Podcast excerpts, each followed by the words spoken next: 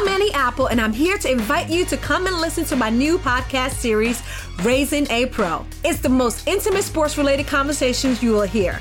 Each week, we explore the journeys of some of your favorite NFL players through the eyes of those that know them best. From Joe Burrow, DeAndre Hopkins, Myles Garrett, Ezekiel Elliott, Nick and Joey Bosa, just to name a few. With exclusive insights and information, we leave no stone unturned. Subscribe now to Raising a Pro on your favorite podcast app. HT Smartcast. You are listening to a Mint production brought to you by HT Smartcast.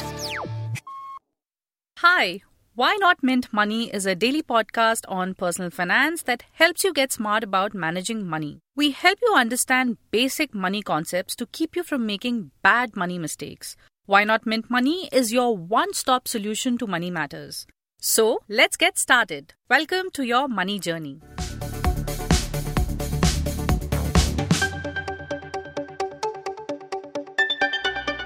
Some banks are offering interest rates of 6% or more on their savings account. Yes, you heard that right. You can earn higher interest rates by parking money in savings account than by opening a fixed deposit. But these are usually small banks. They offer better rates to increase their customer base. As interest rates are low, many people have this question on their mind. Should they switch to banks offering higher interest rates on savings account?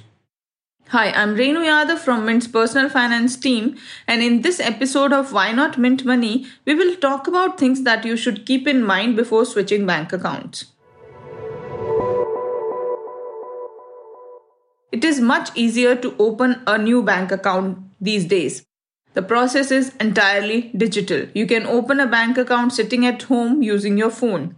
Most banks now do KYC formalities on their apps. Opening a bank account is easy, but shifting is not. There are so many services that could be linked to your existing savings account. You could have a mutual fund SIP linked to it, or your loan EMIs may be linked to it.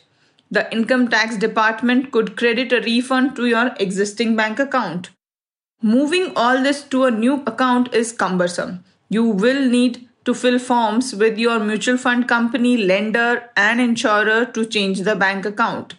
You will also need to add beneficiaries all over again for NEFT and RTGS transfers. If you had a bank account for many years, your bank could offer you tailored products. For example, it can give you a personal loan or an auto loan at lower interest rates. It can also give you a premium credit card.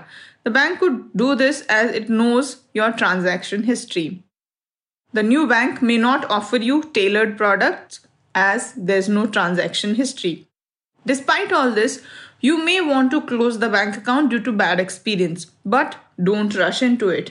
Have a strategy in place. Otherwise, you may miss loan repayment or mutual fund SIP.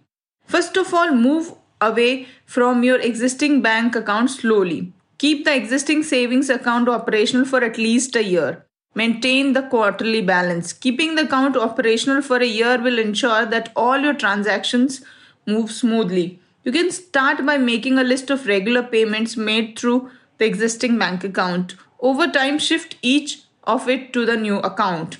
To shift loan or SIP, you will need to fill up a form with the lender and mutual fund. The same goes for insurance companies. If you're shifting only because of higher interest rate, it would make sense to keep two bank accounts. Don't close the existing one. This way you will save the hassle of shifting your payments to a new bank account. You can keep the existing bank account for all your expenses and use the new one to build your savings and investments. Many financial planners usually suggest that individuals should have two bank accounts. Where the salary is received can be the spending account, the other one can be the investment account. As soon as you receive your salary or payment in the primary account, you can shift a portion to the second account that you use for investment purpose.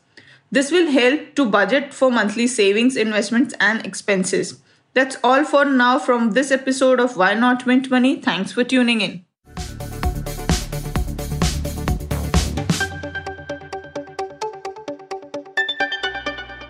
Thanks for listening in. We're also available on livemint.com. And if you're old school, then do pick up a copy of Mint for some insightful coverage. If you have any questions you want us to address, do reach us out at HT Smartcast. We are present on Twitter, Facebook, and Insta. And if you want to connect over email, write into us at mintmoney at livemint.com. Until next time, it's bye bye. This was a Mint production brought to you by HT Smartcast. HT Smartcast. I'm Annie Apple, and I'm here to invite you to come and listen to my new podcast series, Raising a Pro. It's the most intimate sports related conversations you will hear. Each week, we explore the journeys of some of your favorite NFL players through the eyes of those that know them best. From Joe Burrow, DeAndre Hopkins, Myles Garrett, Ezekiel Elliott, Nick and Joey Bosa, just to name a few. With exclusive insights and information, we leave no stone unturned. Subscribe now to Raising a Pro on your favorite podcast app.